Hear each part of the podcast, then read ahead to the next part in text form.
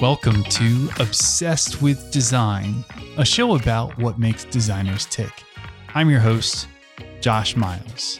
Today on Obsessed with Design, we have a special rebroadcast of my discussion with design legend Paula Scher. Paula is a graphic designer, painter, and art educator, and in 1991, she became the first female principal at Pentagram in New York City. We talk about how she got started, her thoughts on design criticism, and some of her favorite new projects that you may not have heard about yet. So, without further ado, please enjoy this conversation and special rebroadcast of Paula Scher. One side note Pentagram was having some remodeling done during our interview. So, if you think you hear some scratching in the background, I think that's probably the drywall guys hard at work. Hey guys, today I am beyond honored to have Paula Scher from Pentagram as our guest. Paula, welcome to Obsessed with Design. It's great to have you here. Thank you.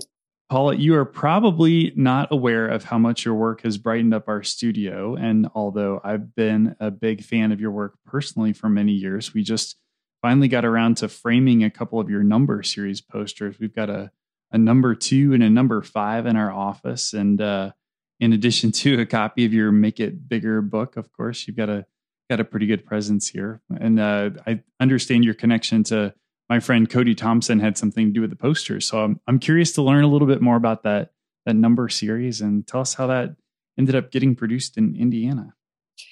Um, I had a a conversation with Cody, I think, and now this probably goes back. Um, I don't know, seven, eight, seven or eight years. I don't remember when quite when I designed those series um, he had printed some public theater posters and uh, he had approached me at one point about creating something for sale.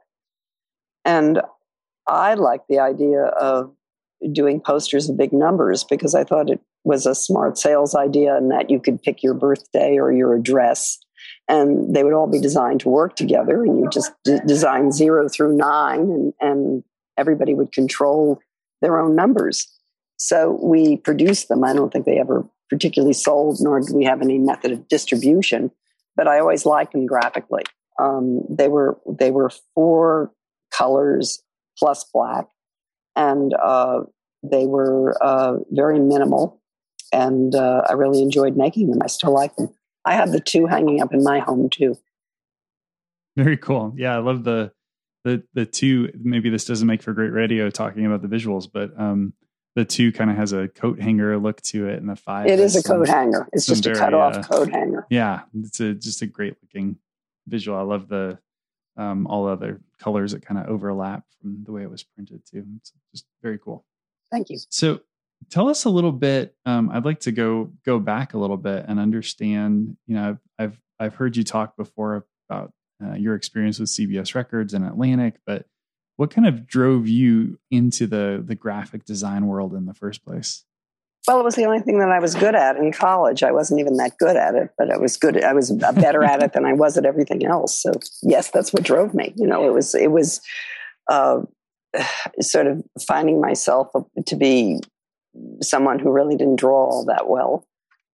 Understood and liked painting, but not particularly distinguished at it. Um, uh, terrible at crafts you know things like metals and mm-hmm. um, pottery horrible horrible and uh, graphic design was um, about ideas and that was better for me well, I think transitioning from uh, the idea thing, I think is huge. But I, I, think transitioning from the the world of design or art school and getting into album art and then into the world of branding, I mean, that seems to be um, a really great segue for you as far as the idea thing goes. I think that it was easier to make certain kinds of moves and transitions 40 years ago than it is now. Mm-hmm. And um, things that I look at and think, my God, how did I ever do that? Well, I was lucky. Yeah, I think um, especially for the the Gen X generation, which I'm part of, you know, all of the kids coming out of school were saying, "Ah, oh, I just want to like go design CD covers and work with bands." And um, it's it was never a very you know super realistic career for someone who's you know in in in the Midwest or something. But so cool for you to jump straight into that that industry out of school. Well, it wasn't a super realistic career for me either. Um, I mean, you had to be a New Yorker in LA to do that. Mm-hmm. You can't you can't do it from the Midwest. I mean, there were certain things that I did which helped me, which was move to New York. I'm not a native New Yorker. I moved here. It was a direct choice. And I moved here because I thought I'd have broader opportunities than I would in Washington, D.C. or in Philadelphia. And that's true. So, how did you get introduced to Pentagram in the first place? I understand you came on in the early 90s, I think. In 1991, I joined. They asked me to join in 1990. I moved to New York in 1970 with about $50 in a portfolio, and I worked for 10 years, mostly in the music industry. And then I started my own firm that was called Koppel and Scher with uh, somebody I went to college with named Terry Koppel. And he was an editorial designer, and we designed um, magazines and this sort of promotional and advertising pieces for youth oriented companies, which was the sort of work I got after I was in the music industry in the late 90s, we hit, late 80s, we hit a very bad recession. And Terry took a job at a magazine, and I was working on my own. And at that point in time, uh, a partner of Pentagram, a, a, man I'd known for, I would say, about 12 years, named Woody Pirtle, came and asked me if I would be interested in joining. And I knew the partners of Pentagram, the ones I did know, I knew through the AIGA, where I was active and I was on the board in um, 1982. So my relationships with these people go quite back pretty far. Yeah, very cool. Uh, lots of the guests that we've interviewed have talked about their their AIGA connections. Really helping. I, I very much owe so much of my professional life to the AIGA because I made I, when the, in the record industry, everybody in the record industry was a, a music person. It was a music business, and mm. and people were much more passionate about music than they were in design. Many designers I know who were terrific in the music industry really once they left the industry and they were record cover designers they really couldn't find their way doing anything else and it was because they were so specialized to that industry i never was i wanted to be a graphic designer i didn't that i was in the music industry was great but that wasn't my first calling well, that's uh, an interesting thought. Uh, obviously, are you still teaching at SVA? Yes, I um, teach a senior portfolio class. Cool. So, you know, given your own experience, what do you tell the students today when they say, "Should I specialize or should I be broad?" Or, you know, where, where, how are you coaching young designers and students today? Well, I I teach uh, identity.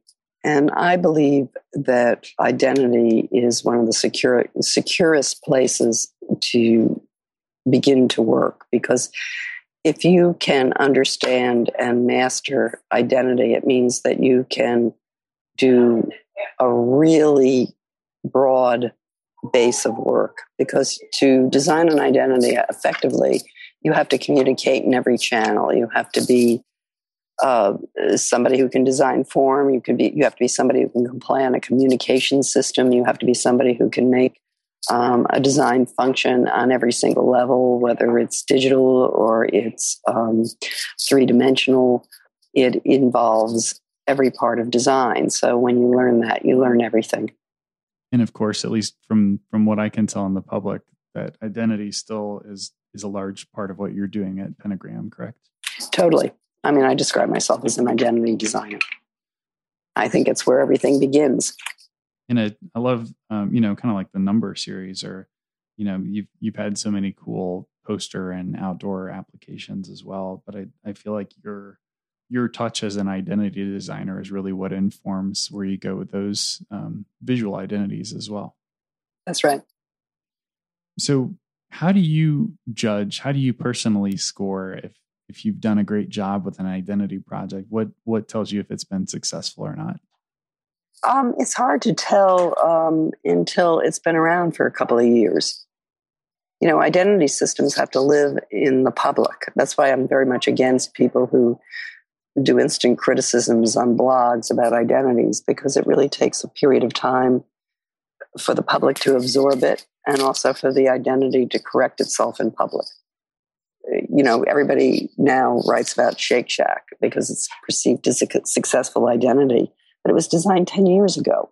It hmm. just, it just, because of the nature of the fact that it contemporized the view of what uh, a fast casual dining experience was, it's, it becomes very relevant now. And I don't know how it would have been judged 10 years ago if anybody bothered to. Thank God they didn't.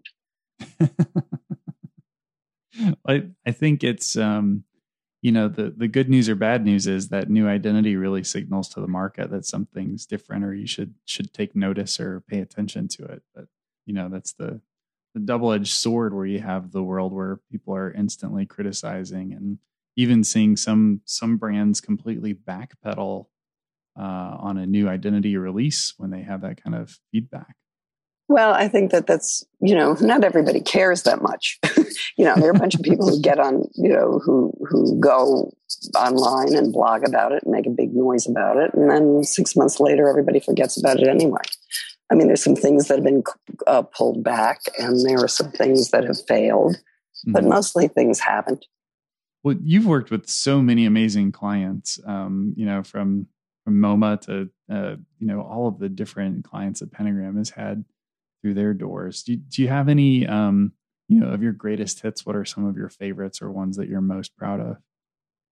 Well, I'm proud of different parts of different things, and they're all they're all part of identity design. I think my my favorite running running identity is really not the logo itself, but the work and the system and the spirit for the public theater, which mm-hmm. I've been mm-hmm working on for 23 years. I've actually redesigned that logo three times and nobody even knows because I, you know, correct the forms for the times as they change. Um, I get to reinvent the promotional system. And uh, when you look at it over the years, you really see the change. There have been more successful periods and less successful periods. Right now is a very good period, but it goes up and down because it's a living, breathing thing. I'm really pleased with that. I very proud of the logo and the continuing work for the High Line, which uh, was, um, I think, very appropriate and um, still relevant, even though it was designed in 2000, long before the um, uh, the thing was built or opened. So that was rather terrific. Things that I have pride about are things where in-house art departments uh, take over and enable something that was systematic for me to grow. Um, the Philadelphia Museum of Art is a case in point, where the identity launched two years ago. And if you look at the amount of work produced now and how much stronger it's become within its city, um, that's a testament to it living and breathing. These are the sorts of things I like. Well, I would imagine that Pentagram on the whole, and you specifically, can kind of have your your choice of clients that you do or don't want to take on. I'm just kind of curious when when somebody new walks in the door, how do you determine if it's going to be a good client fit and how do you decide if it's maybe a relationship you should move on from? Well, um, generally, you kind of have an instinct when you meet somebody, but in most instances, I would say you can tell in the first presentation.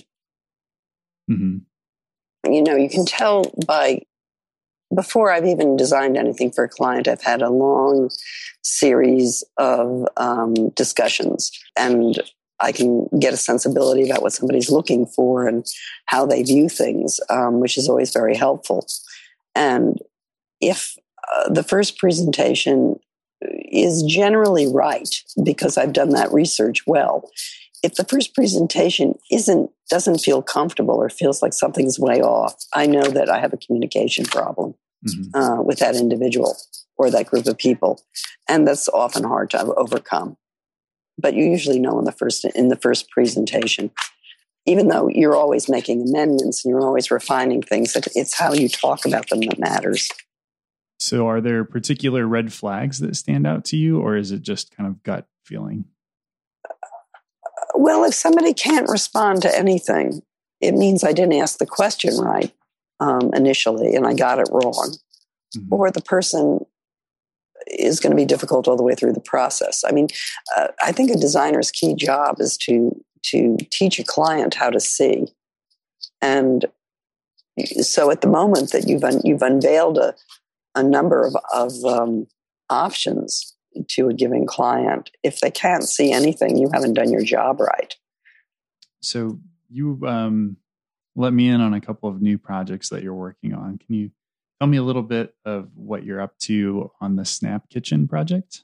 The Snap Kitchen was amazing. We were asked to redesign this brand that's existed in Austin and in Houston and some stores in Chicago. And they were going to open a pile of stores in Philadelphia and expand to the Northeast and to the, to the West. So um, they were looking for an identity design that would be capable of uh, being rolled out newly in New York and be be able to retrofit other stores. And uh, we did a phase one proposal and uh, they were at the time we were doing that proposal they were retrofitting uh, had they had begun to retrofit stores in philadelphia with their other identity. And we came into the process. In a phase one proposition you're generally showing a number of ideas. And then in phase two you refine the ideas and prove them out to make sure they work over a broad variety of uses. And in phase three you do a manual and you're sort of completed with a job what happened with Snap Kitchen was they liked a direction in phase one and they liked it so much that they wanted to just roll it out. So instead of doing phase two, we did our proof in the rollout. And in a funny way, it was more efficient than if we'd done phase two or three because we would have had to make those corrections anyway later when they rolled it out because there were things we discovered in the course of doing it for the rollout that we hadn't anticipated. So I'm very pleased with it. it it's um, opening in Philadelphia now. There are about six stores there. And uh, it's very different from the old design. It's very modern, and contemporary, and the signage changes like Shake Shack does from store to store. It's uh, site specific, and uh, I think it'll be quite great. Cool. So, do you think they will iterate from there as they expand forward and use this as like a prototype, or are they so pleased that you think it'll just they'll just keep that design moving forward? Well, they have to iterate to a degree. There's certain things that stay in place, like the packaging and shelving system, uh, because the, this is a, a, a company where you you go in and you buy prepared foods that are made fresh daily in a local kitchen, and they're all healthy. And you buy specific diets. You could buy something that's vegan. You could buy something that's paleo. You could buy all these different things, and then have different configurations for every different store. Some stores are twice the size of others. So they necessarily have to be different. Cool. So the the other one that you mentioned that's coming up soon on the blog is a project you're working on for BQX. Can you tell us a little bit more about that one? Yeah, we, we got involved in this thing early, uh, like we did with the High Line. Um, the Brooklyn Queens connector, being known as the BQX right now, is a uh, a railway line that runs from Red Hook in Brooklyn uh, uh, to Astoria in Queens, which is right along the East River. And currently, you have to be a New Yorker to understand the significance of this, but currently there's no major mode of transportation that does that that isn't very slow. There's a bus system, but it takes hours. So by making this um, connector, it's really not a train. It's more like a trolley that runs around the coast and it stops in various neighborhoods. So it changes the way these neighborhoods can develop economically. It's a big deal. And uh, we've designed the logo system, worked on the name, worked on the graphic package for it, and we'll continue until this thing happens. And it could take, you know, five years, eight years, 10 years.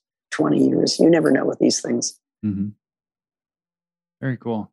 You know, I designed the Highline graphics and system in the year 2000, and the Highline didn't open until 2008, just so you understand how these things work. Yeah. So you, you mentioned, I think that both Snap Kitchen and BQX are going to be examples that you'll have up on the Pentagram blog here soon. Yeah, I think within the next week or two. Okay, cool. We'll definitely uh, link to those in the show notes so that folks who are looking for examples of that, and of course, we'll link back to all of that stuff uh, in the notes as well. Right.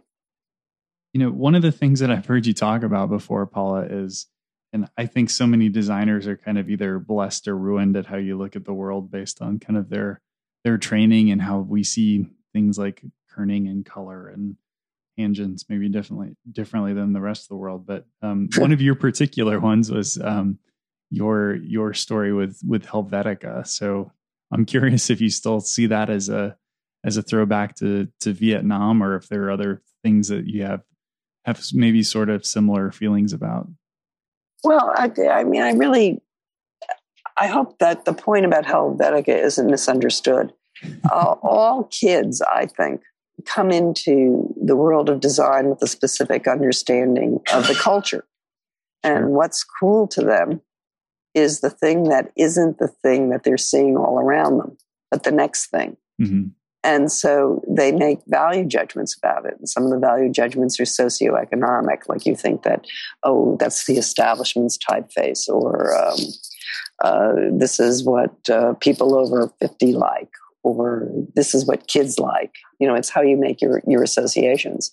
And uh, when I was a young graphic designer, Helvetica was the language of major corporations. It still is. And those major corporations were supporting the Vietnam War. So it became the language of the establishment, and the establishment was bad. So you didn't use it. Then later, it's just a typeface. You know, you look at it, is it pretty one or is it not a pretty one? Is it a beautiful form? Is it usable? And you begin to, you know, reassess your opinion about it. But in, when I was in uh, a young designer at Tyler, and then in the early 70s, I wouldn't go near it. Then at that point in time, what was also popular was Herb Lubalin and ligatures and cold closing up things. And, and um, that's really popular right now. Mm-hmm. But, you know, it's funny, I look at it and I can't go back there because that's where I, that's where I came in. It's kind of like, uh, fashion if you feel like if you've done it or seen it already or you didn't like it the first time it came around when it comes back well you have to pay attention you can't you can't ignore fashion you know like you don't want to wear your hemline at the wrong length i mean mm-hmm. one has to pay attention but i think that you have to find your own way of looking and addressing things to stay current and the more unique you can be to yourself the the longer lifespan you're going to have. You know you want to be able to be an original voice. You can't be a follower of fashion because fashion's going to change and someone's going to identify the new one before you get there. So you have to be yourself with all these fashions. Sure. So where do you go for fresh inspiration or to kind of see you know what's what's cool or what's interesting or maybe even to kind of decide how to buck the trend where do you where do you go for that well i go everywhere um, I look, I first of all, fine art is always inspirational, uh, both historically and contemporarily. I look at things that are going on currently and uh, try to find my way to be part of that. But it has to be my way to be part of that. I like uh, identity design so much because it has to be unique to the place. So it has to be um, something that resonates with the given time that you release it, but it's got to last for 10 years. So you have to think about it uh, in a much broader context than just trying to resolve something stylistically. And that's what's challenging and exciting about doing identity work. I think especially um, identity designers, but as as we've interviewed so many different kinds of design professionals here on the show. I feel like I find that most designers are obsessed with something. So I'm I'm curious what you feel like you're most obsessed with right now. Information and typography. Always have been. It's not new or, or different. That's that's what I'm obsessed with.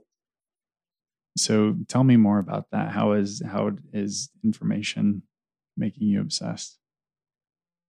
Well, uh, organizing information um, enables me to create hierarchies um, and that the hierarchies begin to have meaning and dictate spirit to a degree.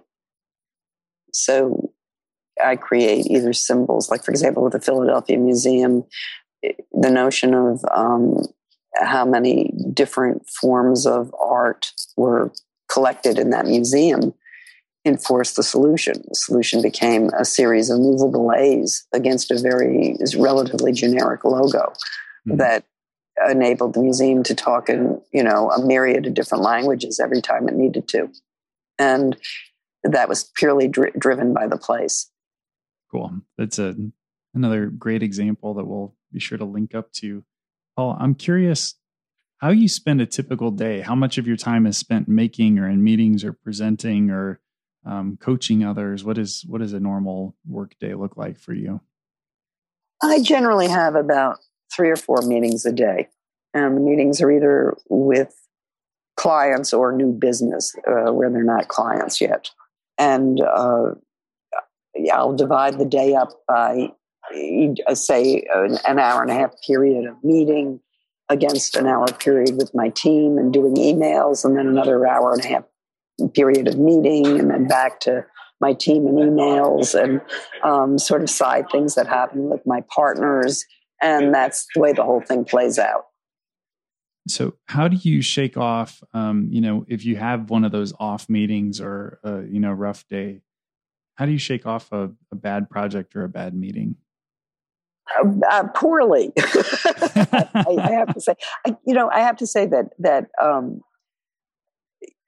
I I am better and more poorly equipped to deal with a, a bad client meeting on different days. It depends upon my level of energy and optimism if everything else is terrific and there's one bad bad thing, I can sort of blow it off. If nothing else is terrific and there's a bad thing, then it's very depressing. Um, so I can go up and down with that. Um, what's important for me is to stay in motion, so not everything is going to be bad.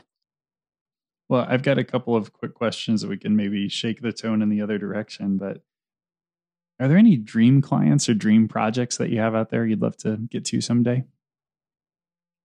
That's a really good question. I have a lot of them right now. I mean, I'm working on things right now I absolutely love, uh, like a new theater design and, and uh, identity and signage, and for the Quad Cinema in New York, which is a a, a, a charming art theater um, that I went to in the 70s that I love. So to do this is a, is a real joy, and it's a lot of fun. Um, I'm working on a um, environmental graphics program for Planned Parenthood, which involves doing some a lot of very intense mural work inside the, their space, which is um, exciting. It's political and it's fun. The sorts of ongoing projects I have with my clients, like the public theater, are always terrific.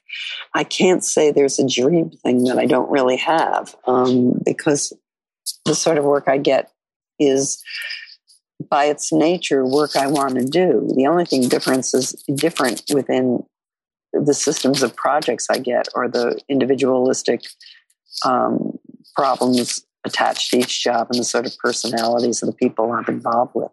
And those things change. Yeah, that's awesome. What what do you think you'll be doing 10 years from now? Well, I might be dead. I don't know. 10 years from now is a long time. you know, I think I'd I'd like to be doing what I'm doing. Very cool. Do you have any particular design heroes or people that you've looked up to throughout your career? Well, of course, my husband Seymour Chwast, who who is a workaholic at, at age 84. He's 17 years older than me, and he um, still draws every day and is still making stuff and is uh, having a new exhibit of his war illustrations uh, next month. And he's a marvel. And uh, also, um, so many of my partners are my heroes, like my partner, Michael Bierut, who um, continually grows, and and uh, my partners in London are all spectacular. The New York office is is a brilliantly talented office. It's it's great to be around. So that's all inspiring. Indeed, I'm a I'm a big fan of you guys and your work. As we close out here, I'm just I'm curious, especially thinking back to your your students and young designers you've worked with over the years, if there's a particular piece of advice that you pass along most commonly, or or maybe your favorite piece of advice you've received. Well, I, I, there are two things that I think every student should understand. And one of them is life is fluid and things change.